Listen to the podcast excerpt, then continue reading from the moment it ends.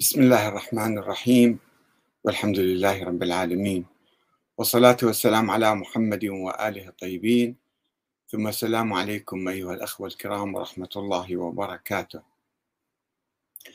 آه، الوجه الآخر للسيد محمد صادق الصدر. أخباري حشوي مفوض يؤمن بأن أهل البيت شركاء الله في إدارة الكون والعياذ بالله. السيد محمد محمد صادق الصدر آه، قام بحركة دينية في التسعينات في العراق. طبعا بالاتفاق مع صدام حسين من أجل أهداف سياسية في مقاومة إيران نفوذ إيران والمجلس الشيعي الأعلى المجلس الأعلى للثورة الإسلامية في العراق وحزب الدعوة والمنظمات الأخرى التي كان لها تأثير كبير في الشارع العراقي.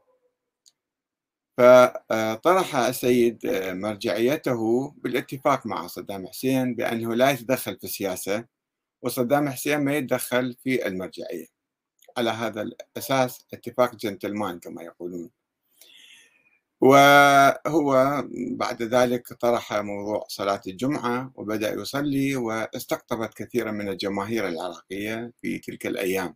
في التسعينات مما أرعب صدام حسين. وطلب منه التوقف عن هذه الصلاة فرفض. فرفض وهدده بالقتل وقتله لأنه استمر في صلاة الجمعة وذهب شهيدا إلى ربه. وأنا عندما أتحدث عنه اليوم لا أريد أن نيل من شخصيته والعياذ بالله ما عندي أي مصلحة لا وياه ولا ابنه لا معه ولا ضده أه يعني أه الحركة بحاجة يعني في موضوع هو طبعا كما تعرفون آه، ركز كثيرا على موضوع المهدي وسوف يظهر وعلامات الظهور وكتب الموسوعة المهدوية. وكنت أناقش في كثير من الأوقات آه، بهذه الموسوعة وكتبت له رسالة في الرد عليها. آه، يومها قلت له أنت يعني هذا ما باحث بالموضوع مجمع أنت روايات وأحاديث. آه، موضوع المهدي الآن موضوع بالحقيقة بسيط جدا تجاه موضوع الشرك بالله تعالى. وهذه آه، الظاهرة ظاهرة الاعتقاد بأن الأئمة هم آه، يديرون الكون وشركاء الله في الخلق والإحياء والإرزاق والإماتة ظاهرة أخبارية تسللت إلى الشيعة هذه الأيام. العقود الأخيرة ولم تكن معروفة في تاريخ الشيعة حقيقة. إلا المفوضة المفوضة بالتاريخ في زمن الإمام الصادق آه، الغلاة عموما كانوا يعتقدون بأن الأئمة آلهة الخطابية. هذا معتمد الإمام الصادق في الكوفة كان يعتقد بعدين انحرف يعني وأعتقد أن الإمام الصادق هو الله قد حل فيه. فلعنه الإمام الصادق وتبرأ منه و آه، أمر الشيعة بمقاطعته. وتفرع من الخطابية المفوضة المفضلية بقيادة المفضل ابن عمر الجعفر المفضل كان يعتقد يقول لا قولوا نزلونا عن الألوهية وقولوا فينا ما شئتم بعد ذلك كيفكم بعد أنتم؟ تخيلوا يعني اطلقوا لخيالكم السراح لكي يتصور ما يشاء. ومن هذه أخذوا آه، التراث الإفلوطيني التراث اليوناني الإفلوطيني الذي كان يقول بالعقول العشرة أن الله تعالى ما يصير يخلق الكون وحده لازم يخلق العقل الأول والعقل الثاني والعقل الثالث واحد يخلق الثاني فصارت عقول عشرة. هاي الثقافة اليونانية القديمة الإفلوطينية. تسربت لهؤلاء المفوضة والإمام الصادق أيضا لعنه والبقية الأئمة لعنوهم وتبرؤوا منهم وطالبوا الشيعة بمقاطعتهم ولكن أفكارهم ونظرياتهم وخرافاتهم وأساطيرهم استمرت في التسلل إلى الثقافة الشيعية مع الأسف الشديد. والآن أشوف مجموعة من ما يسمى بالمراجع الذين يدعون الاجتهاد يتبنون هذه الأفكار المفوضة. والبعض يصرح بصراحة الأخباريون الآن الشيخ مهدي المرشد لا علنا يقول إحنا الأئمة يرزقون ويحيون ويميتون مو بس هو كل مراجع كثيرون يقولون ذلك. وقد تحدثت عنهم أيضا مرارا وتكرارا. يقولون آه، يعني الأئمة هكذا وهكذا. المشكلة أنه آه، كما نعرف التيار الأصولي الاجتهادي العلماء المجتهدون. الذين يجتهدون في المسائل الجزئية في الطهارة والنجاسة والحيض والاستحاضة والصلاة والصوم يجتهدون يبحثون يدققون في الروايات. ولكنهم في العقيدة أبدا لا يفكرون ولا يبحثون ولا يجتهدون يتلقفون الأفكار من الأدعية والزيارات الموضوعة المتسربة إلى الثقافة الشيعية. وهكذا يعتقدون بأفكار شركية صريحة بالله تعالى. ويعلنوها أيضا. وأنا ما كنت مطلع بالحقيقة على السيد محمد الصدر. كنت أعرف أنه هو صاحب الموسوعة المهدوية ونقاشي معاه حول موضوع المهدي ولد أم لم يولد. ولكن اطلعت مؤخرا على كتاب شذرات في فلسفة الإمام الحسين وإذا يتكلم أشياء عجيبة غريبة. وهو كان يقول رحمة الله عليه يقول أنا أعلم العلماء الأولين والآخرين لأنه أعلم بعلم الأصول. طيب أنت أعلم بعلم الأصول. طيب بالعقيدة هل بحثت هل اجتهدت أم أنت أخباري؟ أخباري أبدا ما ترجع القرآن. ترجع فقط لل... للأدعية والزيارات والأخبار الموضوعة. فهنا المشكلة أنه آه، واحد يكون على هالدرجة الكبيرة من الانحراف والجهل والابتعاد عن القرآن الكريم وهو يتبوأ موقع يعني مرجع وناس يقلدوه حتى الآن. وبعضهم يقول يجوز التقليد ابتداء تقليده ابتداء أو البقاء على تقليده. إذا هو ما يجتهد في عقيدته عقيدته فيها خلل شلون تقلده أصلا تقليده حرام ما يجوز. ولكن إلى هؤلاء أكثر بعد حرمة. خلينا نقرأ نشوف ماذا يقول فقرات من كتابه شذرات. يقول فيه آه، أن محمد بن عبد الله ليس هو الرجل الذي يأكل ويمشي فقط هذا الشخص الظاهر اللي نشوفه. لا النبي مو فقط هذا. محمد بن عبد الله إنما الأصل فيه هو روحه العليا والتي هي المخلوق الأول هاي حسب النظرية اليونانية الإفلوطينية شنو المخلوق الأول؟ وين منين جبت المخلوق؟ محمد هو المخلوق الأول؟ اللي بعدين خلق الكون. وتسلطه على الإدارة التكوينية للخلق. هو سلط على الإدارة الله ما عنده شغل بس خلق النبي محمد. هاي أفلاطين هكذا يقول. خلق العقل الأول والعقل الأول خلق العقل الثاني والعقل الثالث وهكذا. وتسلطه على الإدارة التكوينية للخلق. طيب وين هذا من القرآن الكريم يا سيد محمد صدر؟ ما يجيب آية قرآنية يقول وهذا منصوص عليه في الروايات. خلص بعد إذا أكو روايات فإن الله تعالى خلق السماوات والأرض من نوره. نور محمد؟ خلق الكون بعدين وأعطاه السلطة والإدارة لها. عنده سلطة وإدارة الكون نبي محمد. قبل هذا قبل ما يخلق الملائكة وقبل ما يخلق آدم ويخلق السماوات والأرض. هذه في صفحة 71 و 72 من كتاب شذرات من فلسفة الإمام الحسين اللي مقررة وهي محاضرات تلاقيها آه، سعد أسعد الناصري. وأيضا يقول إننا تعبدنا بما علمنا به أئمتنا عليهم السلام وهو أن الكون الخارجي الكون كل هذا محرك بأسباب خارجية وعلل موجودة يعني أسباب تدير الكون هي بالدرجة الأولى الملائكة هم يديرون الكون وهم قوانين القوانين. وفي المرتبة التي فوقهم أرواح المعصومين وأنوارهم وهم أبواب الله وأمناؤه. أرواح المعصومين هي فوق الملائكة يدير الملائكة يدير الكون كله يعني. ثم يجي على الإمام المهدي والإمام الحسين يقول هما من أصحاب الولاية العامة التكوينية والتشريعية على الكون عامة. الكون كله هم عندهم سلطة على الكون كله. وعلى البشر خاصة هاي صفحة 190 أيضا. يعني هاي طبعا الفكرة كما قلت لكم مكررة عند عدد من ما يسمى بالمراجع الأميين في الحقيقة. لا مو مجتهدين أصلا. يأخذون أخبار من هنا وهناك بدون أي تحقيق بدون أي تدقيق بدون أي تفكير بدون أي عرض القرآن. العالم عليه أن يرجع القرآن أولا. هم القرآن حاطيه على صفحة ورايحين على الروايات وعلى الأساطير والخرافات ويجعلون منها دين وعقائد ويفرقون بين الأمة الإسلامية بهذه الخرافات والأساطير.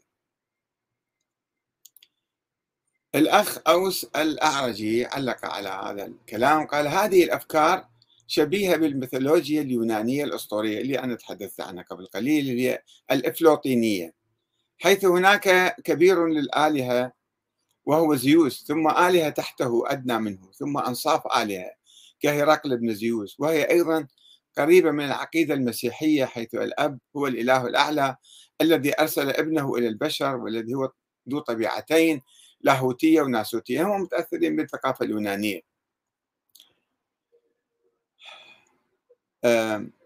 ونرى في كتاب الصفار بعض الروايات التي يريدها عن أهل البيت بزعمه تقول أن الإمام علي أيضا ذو طبيعتين لاهوتية وناسوتية. هذه الأفكار الغنوصية كانت منتشرة في العراق وبلاد الشام وكما يبدو كان لها تأثير كبير على كثير من الفرق الإسلامية سواء الشيعية أو السنية خصوصا أن القرآن الكريم تم تجاوزه كمرجعية ما حد ما يرجع القرآن وتم استبداله بالأخبار المختلقة التي تحمل معها أفكارا من هذا النحو الأسطوري. فريد أحمد يقول لا إله إلا الله لا ندعو ولا نتوكل إلا عليه.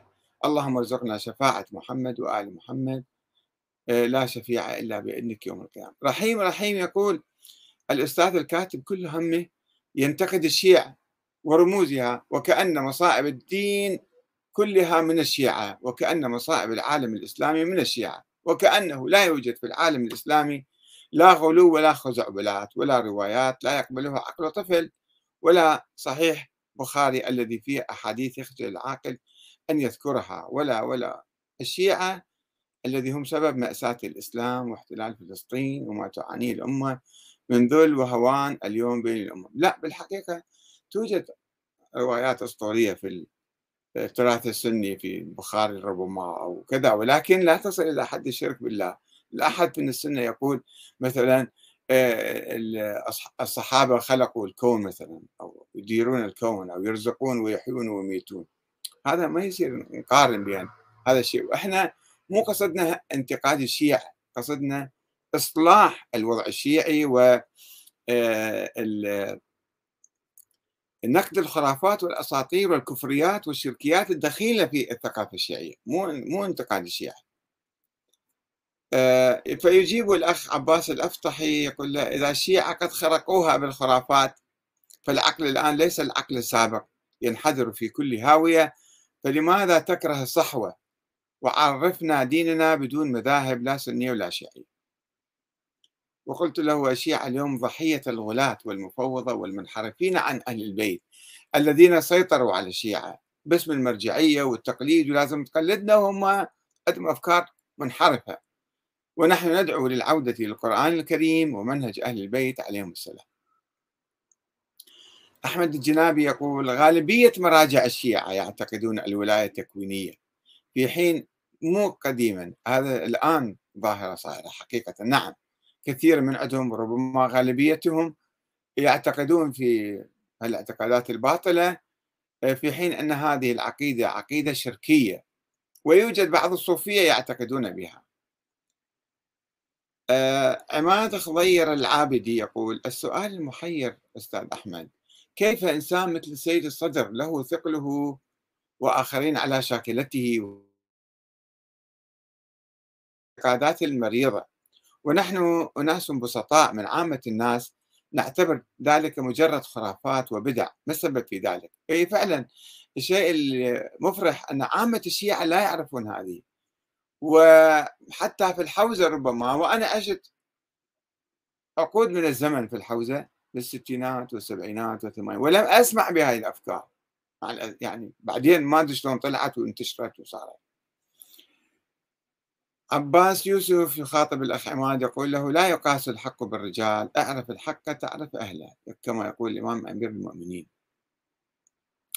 صفوان الراوندي يقول لو كان الأمر كذلك فلماذا انهزموا يعني أهل البيت أئمته من رجال لا يحملون سوى سيوف فأنى لهم أن يهزموا هذه الجيوش الجبارة وهذه الترسانات النووية فإذا كان الأمر كما يزعمون بأنها مشيئة الله وحكمته فإننا نستنتج من ذلك أن الأئمة مجرد ممثلين بارعين لسيناريو أعده الله مسبقا لاستدراج البشرية لجهنم. وبهذه الفكرة ينسفون صفة العدل الإلهي المطلق كما أنها تنسب صفة الرحمة المطلق. آه القطري الأصيل يقول حينما يستدل الصدر بأن أرواح المعصومين في المرتبة فوق الملائكة. كيف استدل على هذه المعلومة؟ منين جابها؟ لا ذكر مصدر لا ذكر شيء فقط يتخيل ويتكلم. للأسف هناك الكثير من العوام يصدقون هذه الأكاذيب بدافع الحمية المذهبية فقط وإنها صدرت من مرجع وكفى. لا بالحقيقة حتى العوام حتى الأطفال ما يصدقوها. يقول لها أئمة يديرون الكون. يقول لك شنو الكلام هذا؟ منين جاي الأخ محمد فياض يقول عجبا لمن يتخذ من الروايات معتقدا والقرآن بين أيديهم فبأي حديث بعده يؤمنون؟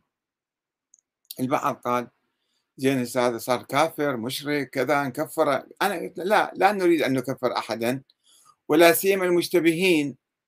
ولكن نقول أن هذا شرك بالله تعالى. هذا شرك.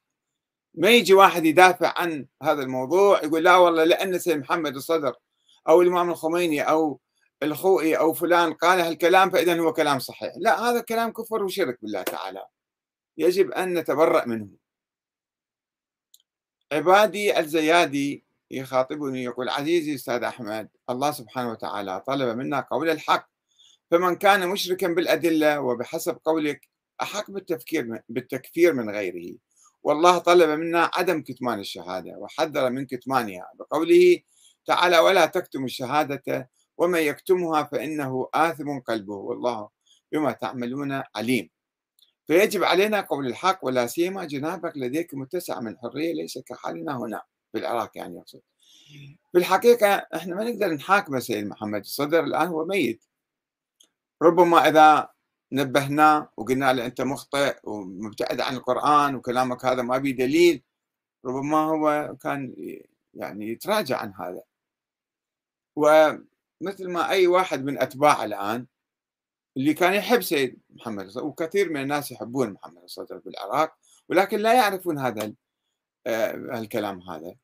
فنقول لهم خلص أنتم يعني أنتم مسلمين أول شيء تتبعون القرآن والنبي محمد. وهذا الكلام ما له علاقة بالقرآن ولا جاي من النبي محمد فاتركوه. جواد الجبوري يقول من هذا على بناء على ضوء الكلام مالهم. نستنتج أنهم يعني الأئمة ليسوا بشرا. سوف يديرون الملائكة والكون ده مو بشر دول وهل الله بحاجة إلى من يعينه على إدارة الكون؟ مجرد تخريف وإضفاء صفة الألوهية الخارقة لقانون البشر وصفاته. هل هذا علم أم سفسطة لخداع الناس وتلويث عقولهم؟ لا حشوية وأخبارية وكلام يجي بالبال ويقولوا بدون تأكد وبدون تحقيق. عمر الفاروق يقول قال الله تعالى مخاطبا نبيه صلى الله عليه وآله وسلم ليس لك من الأمر شيء أو يتوب عليهم أو يعذبهم فإنهم ظالمون. إذا أنت ما عندك أي قدرة أن تمنع العذاب من واحد مثلا ظالم أو الله يعفي عنه أو يتوب عليه. فإحنا هنا نرجع للقرآن الكريم نشوف شلون القرآن كله منصب على محاربة الشرك وعلى الدعوة لتوحيد الله. وأول مهمة من مهمات العلماء الربانيين حقيقة إعادة الناس إلى القرآن الكريم وإلى توحيد الله تعالى وإبعادهم عن الشرك. خلينا نشوف الآيات القرآنية. بسم الله الرحمن الرحيم. قل تعالوا واتلوا ما حرم ربكم عليكم ألا تشركوا به شيئا. مو تجيبوا لي واحد مساعد الله وسكرتير الله ودا يدير الكون وياه. شنو الكلام هذا؟ ولقد أوحي إليك وإلى الذين من قبلك. شوف شلون الله يتكلم بلهجة حاسمة مع النبي. لئن أشركت ليحبطن عملك ولتكونن من الخاسرين. تشرك مع واحد مع الله يدير الكون هذا اللي الله دي خاطبه هالشكل هو دي يدير الكون ويا الله. يعني هل يعتقد نبي محمد إنه دي يدير الكون ويا الله؟ أو الامام علي أو الأئمة الباقين والعياذ بالله. إن الله لا يغفر أن يشرك به. ويغفر ما دون ذلك لمن يشاء. ومن يشرك بالله فقد افترى اثما عظيما. إثم عظيم هذا جدا. إن الله لا آية أخرى إن الله لا يغفر أن يشرك به ويغفر ما دون ذلك لمن يشاء. ومن يشرك بالله فقد ضل ضلالا بعيدا. هاي سورة النساء. الآية 48 الأولى والآية الثانية 116 اثنين في سورة النساء. أتى أمر الله فلا تستعجلوه سبحانه وتعالى عما يشركون. ينزل الملائكة بالروح من أمره على من يشاء من عباده أن أنذروا أنه لا إله إلا أنا فاتقون. ما في واحد آخر مساعد الله خلق السماوات والأرض بالحق تعالى عما يشركون. هو الله خلق السماوات والأرض. مو لأئمة خلقوا الكون ولا يديرون الكون ولا عندهم أي شيء. قل من رب من رب السماوات والأرض؟ قل الله. قل أفاتخذتم من دونه أولياء؟ لا يملكون لأنفسهم نفعا ولا ضرا. قل هل يستوي الأعمى والبصير؟ أم هل تستوي الظلمات والنور؟ أم جعلوا لله شركاء؟ خلقوا كخلقه فتشابه الخلق عليهم. قل الله خالق كل شيء وهو الواحد القهار. بعد أكو أكثر من الآيات صراحة ووضوحا. واحكاما الله خالق الكون كله خالق كل شيء وهو الواحد القهار. تجي تقول الله خلق النبي والنبي خلق الكون والأئمة يديرون الكون وهم فوق الملائكة. شنو هالخرافات والأساطير؟